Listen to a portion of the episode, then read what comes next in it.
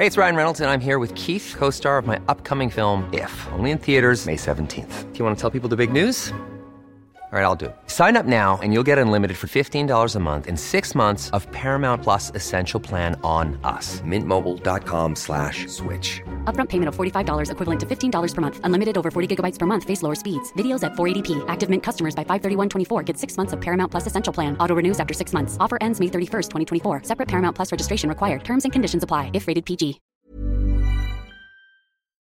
Ja, då säger jag då namn, Ja, det är Susanne Sävenholt. Eh, titel, Jag är VD på Escape Travel i Sverige. familj, Eh, Jag har en dotter som heter Milla som är fem år och gift med Sandra. ålder, Eh, Född 74, 44 år. du bor Jag bor i ett radhus i Göteborg. och senaste resa som du var på. Ja, det var en, i i helgen var vi en tjejhelg i Köpenhamn. Vad händer på en tjejhelg i Köpenhamn? Ja, det, det vill inte du veta. Det, det är ett helt egen sån här intervju för sig själv kan jag säga i alla fall. Okej, okej. Eh, var bor du helst när du bor på hotell? Eh, jag bodde på The Hoxton i London. Det var riktigt häftigt tyckte jag. Undrar om inte jag har bott där. Eh, kryssningsfartyg, åker du på sådana? Ja, jag gillar kryssning och eh, om vi pratar stora fartyg så, så föredrar jag nog Royal Caribbean tror jag. Jag var på The Harmony of the Seas senast och eh, det är häftigt. Eh, har du någon app som du kan rekommendera? Alltså jag är ju en sån här som följer en del konton på Instagram och sen app, jag vet inte om är kanske resa på det sättet men Google Maps använder man ju överallt på varje nytt ställe varje gång man kommer någonstans. Vem ska man följa på Insta då? Eh, man ska följa Escape Travel såklart, Escape Sverige. Eh, sedan så följer jag konkurrenter, ser vad som händer där och, och de vill man ju inte namnge. Flygbolag som du åker med? Eh, jag flyger gärna med Star Alliance, eh, SAS, Lufthansa. Eh, favoritdestination bortom min egen? Jag vet inte, vad har du för mig i din egen förresten? Ja, vi har ju flodkryssningar, vi är flodkryssningsspecialister i Europa och världen, eh, säger Island och så har vi en eh, specifik lodge i Sydafrika. Jag gillar Sydafrika, älskar Thailand, jag har mycket personliga minnen därifrån när jag jobbade och, och andra saker. Sydafrika, varför ska man åka dit? Jag tycker det är häftigt. Det är härliga stränder, eh, naturen, ja klimatet och det är ju väldigt billigt nu om inte annat. Härligt. Du, vad vet vi inte om dig? Jag är en sån här riktig adrenalinjunkie. Jag besteg Kebnekaise i somras. Jag gick Inkaleden för tio år sedan. Jag har hoppat bungyjump vid Victoria Falls. Och sen har jag dit med vithajar i Sydafrika. Usch, allting låter obehagligt och jobbigt. Äh, Kebnekaise var lite halv eh, okej. Vithajarna, och de käkade inte upp? Nej, de gjorde inte det. De, de, nej, det gjorde de inte. Jag är ju här nu.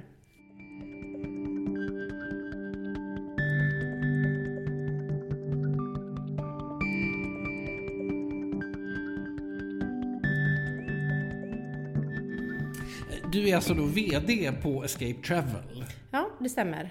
Eh, Vad innebär det? Ja, på Escape Travel så innebär det att man gör precis allting. Man är ett bra föredöme för de anställda, man bokar, man tar hand om eh, marketing, man gör det mesta. Vi är en slimmad organisation som eh, omsätter mycket men alla gör allt. Hur kommer det sig att du blev VD då?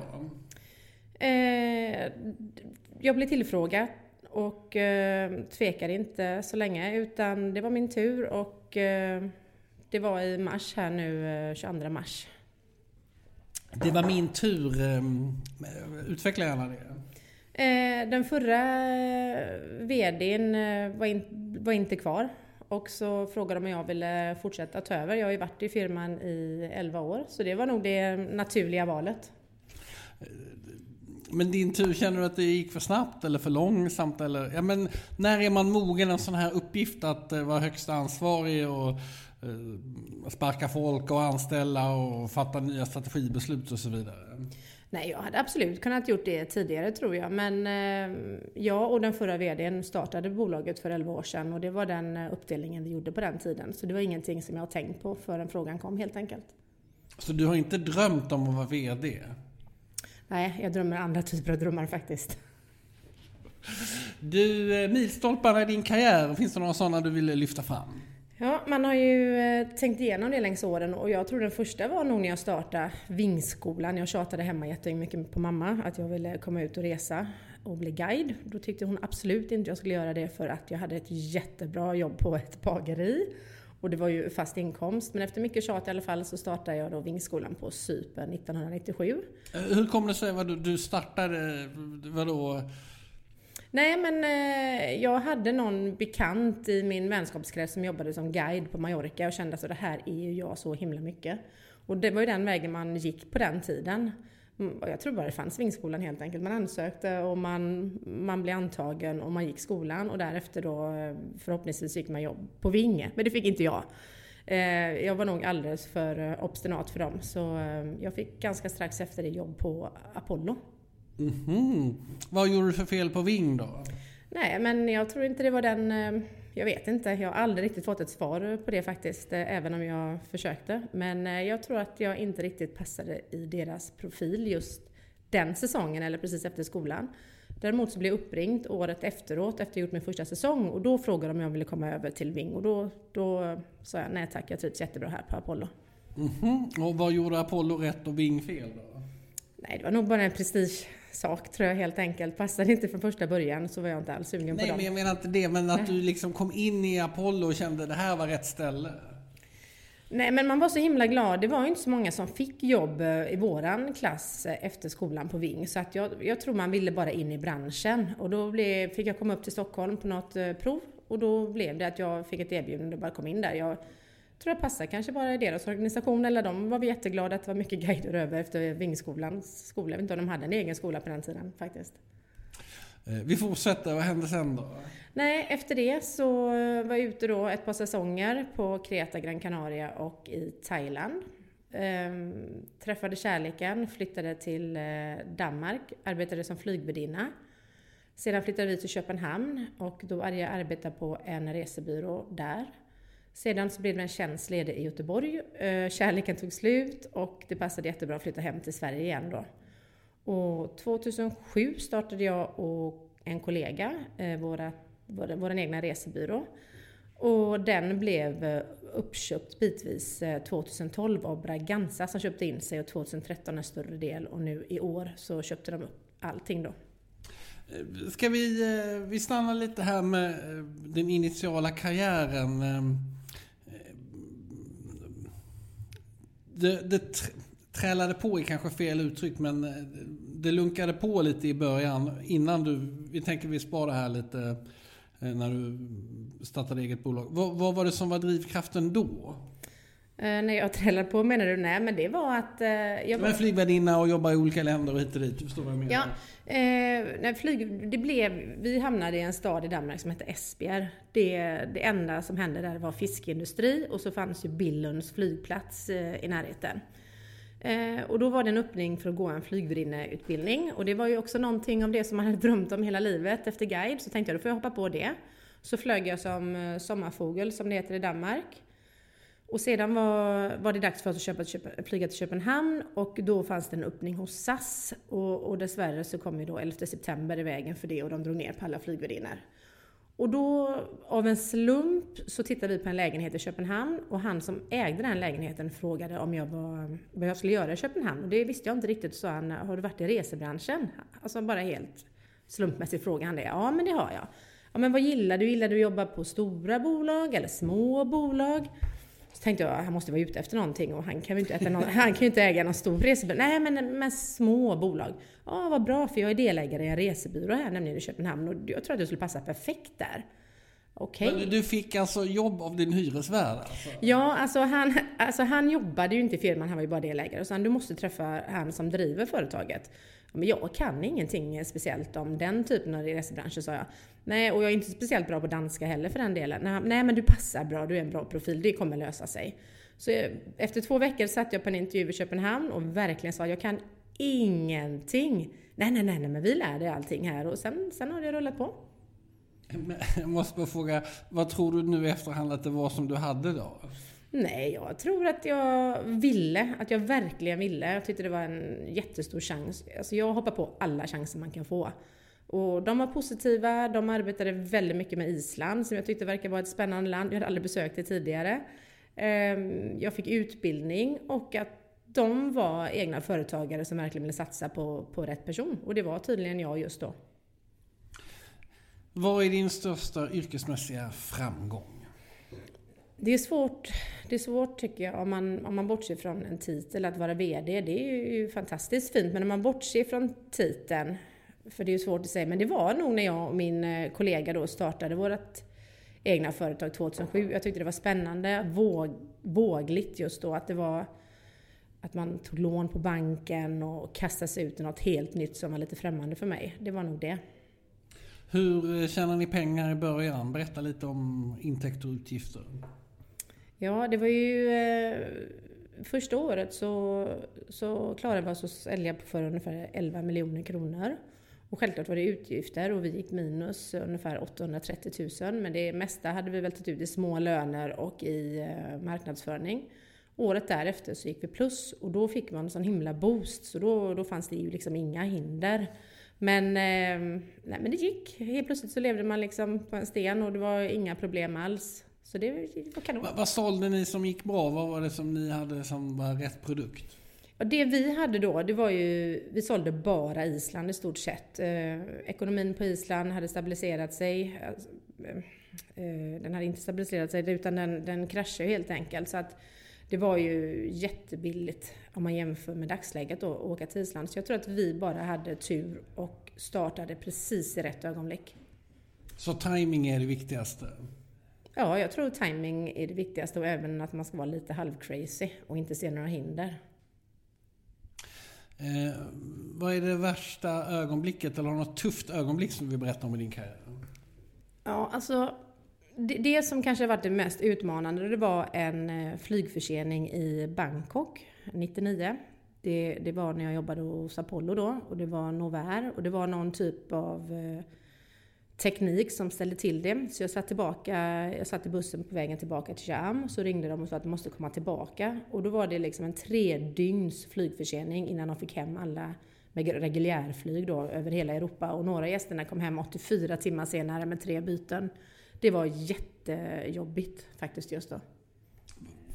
Var de, var de slogs de eller var de arga eller grät de eller berättade? Ja, de gjorde, alltså det, det mest jobbiga var ju att vi var ju tre relativt unga tjejer. Jag var ju DM då, så två guider. Och uh, många var ju så mycket För DM, vad är det? Destination Manager.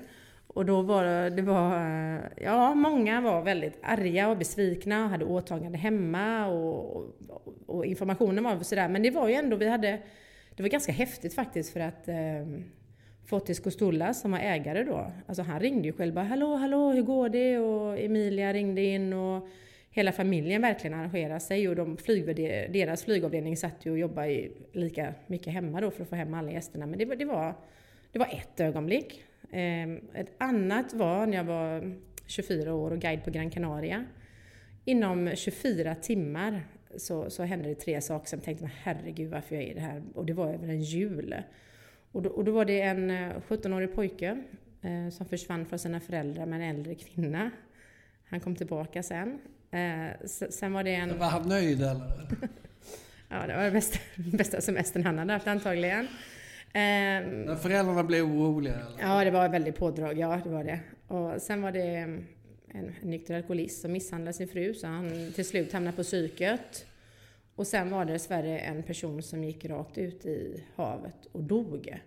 Och då vet jag att jag ringde hem faktiskt till min mamma och, och grät och frågade vad, vad har jag gjort att förtjäna det här som en 24-årig guide på min andra säsong. Men det, det lärde man sig en del av, men, men det var jättetufft där och då.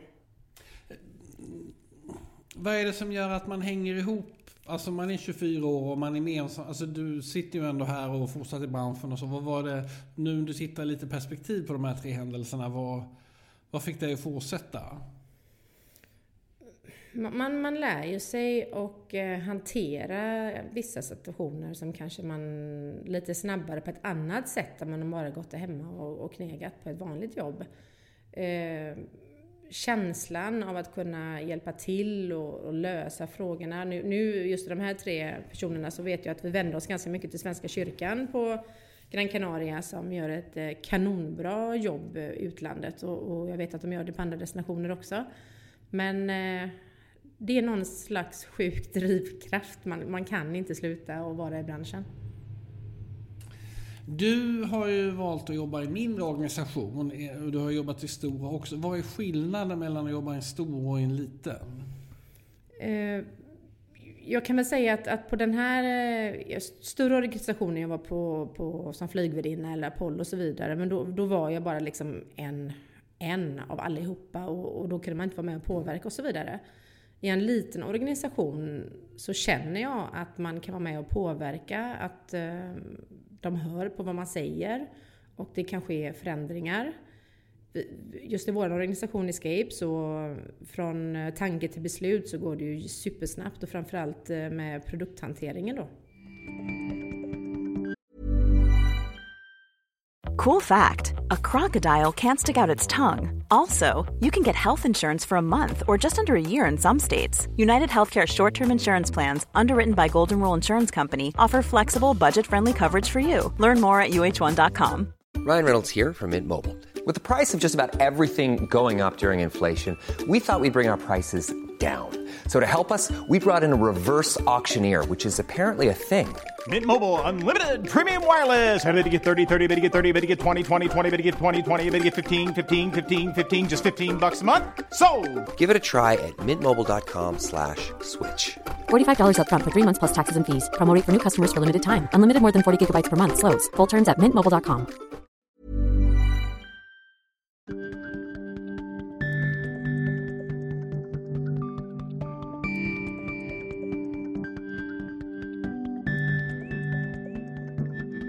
Alltså jag kan ju själv känna att jag själv passar bättre i små organisationer. Att jag, jag blir lite lost i stora. Att jag har inte den eh, politiska listen. Förstår du vad jag menar när jag säger så?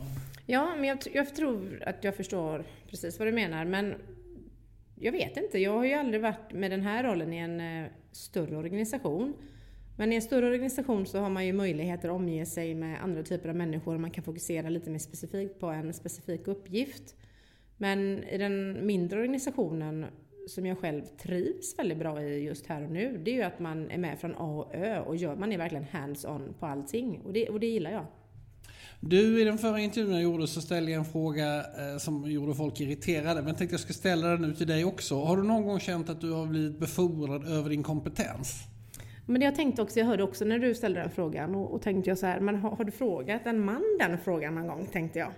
Men eh, nej, det känner jag absolut inte. Jag tycker absolut att jag är rätt kvinna på rätt plats. Och eh, jag tycker man ska våga att lyfta fram mer kvinnor på mm, viktiga eller ansvarsfulla positioner. Men det tycker jag att eh, i den organisationen jag är i i alla fall, Escape och Briganza, så är det ju kvinnor på väldigt mycket uppsatta positioner och det är uppskattat såklart. Men framförallt så, så handlar det inte om man är kvinna eller man för jag tycker generellt sett att man ska vara rätt person på jobbet. Det är det som jag bryr mig om. Jag kan känna själv att eh, alla jobb jag har haft har jag egentligen varit lite befordrad över min kompetens men att jag har liksom sprungit ikapp eh, detta.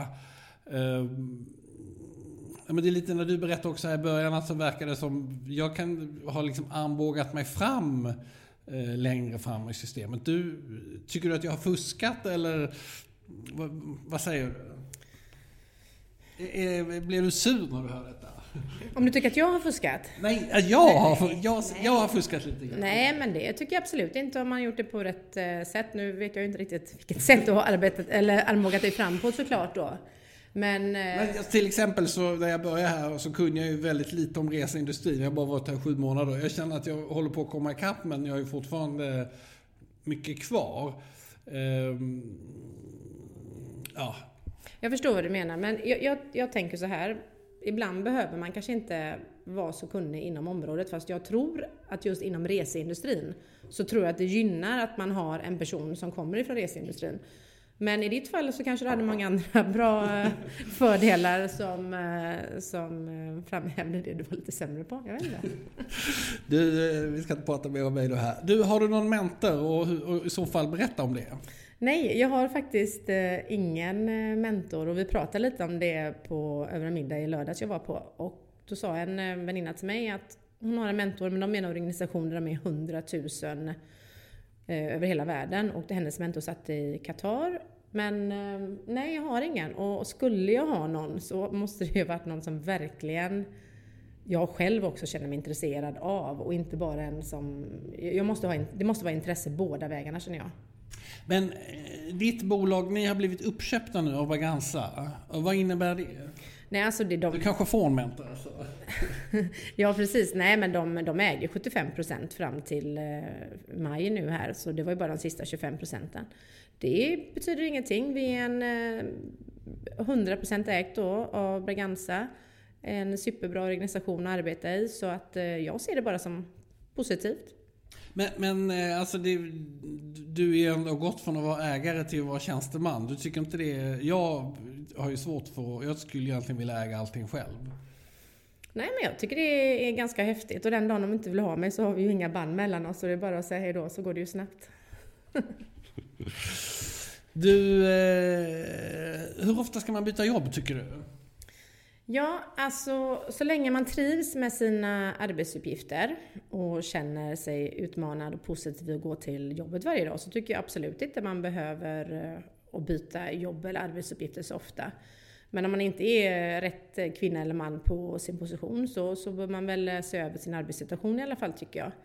Eh, jag har en kompis som har bytt jobb nio gånger på fem år bara för att komma upp i karriären och annan position och lön och så vidare. Men eh, sån är inte jag. Jag är nog ganska bara vanlig lojal 70-talist. Jag har varit på mitt jobb i 11 år och haft ja, tre jobb i hela mitt liv. Och du är VD nu sedan sex månader? Ja, korrekt. Och eh, hur länge tycker du man ska vara VD? Ja, man är, om jag är rätt kvinna och kan eh, mot, motse ägardirektiven och eh, målen som vi har satt upp så, så börjar jag väl vara det så länge som vi tjänar pengar tycker jag. Jag brukar tycka att man ska vara eh, minst en mandatperiod men kanske inte mer än två. Alltså mellan fyra och tio år ungefär. Ja, alltså det beror på vad man... Det finns ju många parametrar i det. Ja, alltså att bara att det går dåligt år efter år, det gynnar ju ingen precis kan man ju säga. Men, eh, nej, men ja, så länge styrelsen är nöjd med mig, mina medarbetare, så, så kör man ju på. Hur många är du chef över? Eh, vi omsätter 51 miljoner och, och, vi är bara fem med mig, så det är ju inte så jätteavancerat. Det är inte så jätteavancerat. Kan du vad allas barn heter? Ja, det kan jag. Vi ska inte fråga om det. Du, vad är det bästa med ditt jobb? Alla utan två. Ja, nej, men det bästa med mitt jobb det är eh, mina kollegor. De är grymma. Eh, jag, jag, skulle också ta med mig att de ser väldigt bra ut, sa de. nej men det är resebranschen i sig och eh, sen tycker jag mig att, att ha en chef, eh, våran då svenska styrelseordförande, som lyssnar på mina input. Vem är det? Eh, Trond-Olof Palsrud heter han, han sitter i Norge. Han lyssnar på mina input och, och jag känner att jag kan vara med och påverka. Det är jätteviktigt för mig. Vad är det svåraste i ditt jobb? Jag tror att det är omvärldsfaktorerna. Det är naturkatastrofer, flygstrejker. De ger mig ingenting kan jag säga. Eh, det, det är nog det svåraste tror jag. Att man, fast ändå är det det som man går igång på. Det är ju helt sjukt egentligen. Man kommer till jobbet, man vet aldrig vad dagen har i sitt sköte helt enkelt. Du får ingen sån... Eh, att, men när det är... Vad heter det? Det var väl där på Island, var det här vulkanutbrottet. Att, mm. att du bara... Du orkar inte. Jo, det, vi var ju relativt eh, nystartade då så att självklart kände jag det. Jag slog över till eh, IPW, eller Powwow som det hette då i Orlando. Fick avboka det i sista minuten och var hemma och rodda med gästerna och så vidare. Men eh, men det känns, det känns, ibland känns ju livet orättvist när sådana typer av saker händer, sådana man inte kan påverka. Man kanske är på väg mot ett kanonår eller allt har flutit på. Men, men det är ju det. Det är ju det med den här branschen. Det händer alltid någonting. Eh, vad är besöksnäringens största utmaning? Eh, jag antar att du syftar på i Sverige eller, eller generellt? Du får svara lite hur du vill. Ja. Alltså. Om man ser till Sverige så tror jag nog att det är, nu har ju inte vi incoming i Sverige så, men det, jag tror att det är kompetensförsörjningen i Sverige, att det är svårt att leva upp till eh, kraven som kommer med så mycket turister. Att man ska eh, ute på lokal eh, nivå se så att det finns utbildning och så vidare. Anpassa sig efter de behoven som kommer och även se att politikerna förstår hur mycket som turistnäringen drar in i vårt land, i Sverige.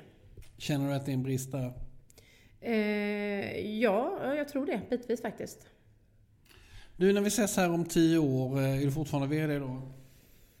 Förhoppningsvis i alla fall är jag ju kvar eh, inom Escape eller Braganza. Eh, på något, ett eller annat vis. Eh, så ja, det, det hoppas jag att jag är.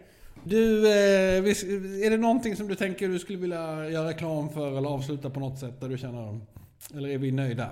Nej, men jag känner mig jättenöjd och det är jättekul att du fokuserar på kvinnor lite mer. Jag tycker du har bra och trevliga reportage. Tack så jättemycket. Du var väldigt, väldigt, väldigt snällt. Tack.